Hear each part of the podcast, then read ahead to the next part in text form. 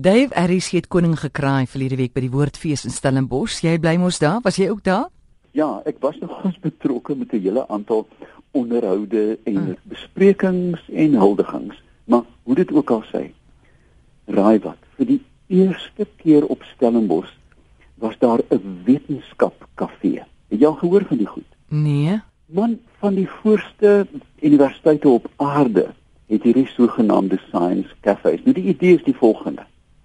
Die universiteit of die liggaam wat dit wat dit beheer, koop 'n restaurant vir 'n aand en nooi dan die publiek om deel te hê aan 'n wetenskaplike bespreking op hulle vlak, sonder om neer te kyk op hulle. En dan is daar gewoonlik 'n tema vir die aand. Aan môre ons het twee vol uitgepakte gehore gehad, twee aande na mekaar want jy kry 'n neutrale plek waar almal veilig voel en dan kry jy natuurlik 'n gladde bek voorsitter maar ja. iemand wat die gesprek in 'n mate kan rig en beheer nou kry jy 'n tema vir die aand jy kry kundiges en weet jy môre deesdae is ek nogals trots op my universiteit want ons bied tuiste vir van die voorste denkers op aarde en op baie baie gebiede sien maar die tema vir die aand is rotsbreking klimaatsverandering homeopatie seksualiteit, mm. toekomskunde, dieregedrag. Ons het begin met klimaatsverandering. En daar is wat die voorste mense beide Suid-Afrikaners regtig waar fabelagtige denkers.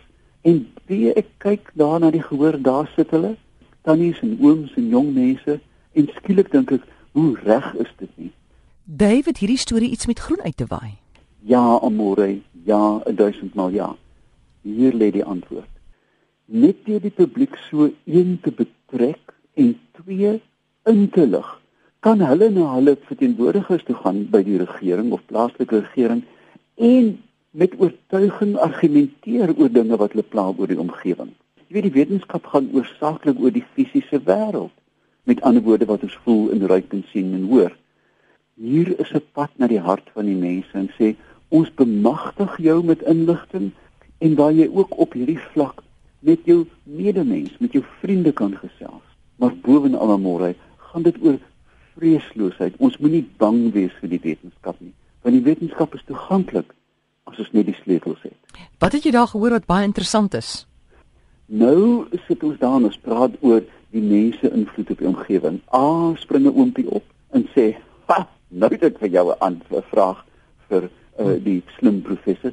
Hy sê, en wat van al die vulkane wat weet triljoene tonne koolstofgas in die in die lug inpomp en hier kom die antwoord baie netjies uitgepak vulkane maak die aarde koeler nie warmer nie jo. is dit onnodig nie want hulle gooi as in die lug en dit stop die sonstrale dis nie die koolstofCO2 nie hulle maak 'n sambreel en die absolute direkte teenoorgestelde wat 'n mens sou verwag. Die vulkane maak die aarde koeler.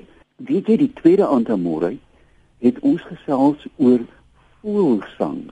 Waar dit vandaan kom? Hoekom voelsing? En ek net gooi toe klip in die bos en sê, maar is die oorsprong van die menslike stem en ons taal nie dalk by die voels geleer nie? Nou ja, toe was daar nou 'n bietjie verwarring want ek dink dit was 'n gruwelike 'n 'n woeste voorstel om te maak. En dan begin die dinamiese gesprekke. Ah, sê mense, dat primate wat in bome bly, soos blou ape, hmm. hulle eintlik, jy weet, en die en die semango ape begin baie gou na voels klink. Nou as die primate dit kan leer, dan kan die mens dit ook leer. Hoekom sing ons baie voels sing vir die louter plesier, die mooi gelied gewoonlik sê dit bly weg, dis my tak hierdie. maar wat vir my die, die wonderlike ding is, is die varsheid van denke wat dit natuurlik net daar ontketen. Goed dat ons almal nog nooit aan gedink het nie.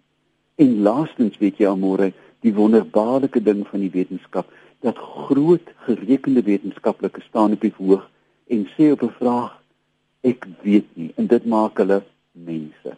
Maar weet jy almore vir my die absolute hoogtepunt van die fees was bloot toevallig. In die botaniese tuin is daar 'n leliedam met fabelagtige groot blare, 'n blaar so groot dat 'n baba daarin kan lê. Kan jy dit glo? Reuse ja. blare met 'n opgedraaide rand. In die week van die woordfees, na donker, uit die diepte, kom daar 'n wit blom, die die Victoria lelie. En amore, jy kan dit nie glo nie, daar sit hier 'n reuse knop, dit lyk na 'n groot top. En 20 sekondes oor 8 in die donker spring 'n skitblaar en dan spring die blomblare en binne 20 minute na 'n halfuur ontpop hierdie fabelagtige ding voor jou oë. Jy weet, en terwyl jy daar sit, word jy heeltemal omgewe deur 'n hemelse hemelse reuk. Dit ruik so iets na skoon badskoonmaker met kokosneut en die wonderlikste reuke vrugte en en en dan amore binne 'n dag en 'n half vrek die blom en sink weer onder die water in. Dit is 'n eenjarige plant en dit was vir my so half simbolies van van die woordfees. Eenmal die jaar blom dit en dan sink dit onder die water tot volgende jaar. Ek weet dit is 'n vlak beeld, maar vir my het dit gewerk. Hoe het jy geweet dit gaan op ek op daai aand 20 oor 8 blom? Ons het 'n nuwe tuinman by die botaniese tuin en hy het dit mooi netjies uitgepak en mense ook gewaarsku. En weet jy, môre die tuin oopgehou sodat kinders in dat mense in reistoele gekom kyk. Wow. Jy weet, want want hierdie is vir my die drama van die natuur en dis hierdie goed wat mense bind aan die aarde. Maar om eenmaal die jaar 'n werklik voor jou 'n mirakel te sien gebeur. Ek dink dit dra jou tot die volgende jaar. As jy meer deel wil wees van sulke gebeurtenisse, besoek sy Facebookblad. Dit is Dave Peppler.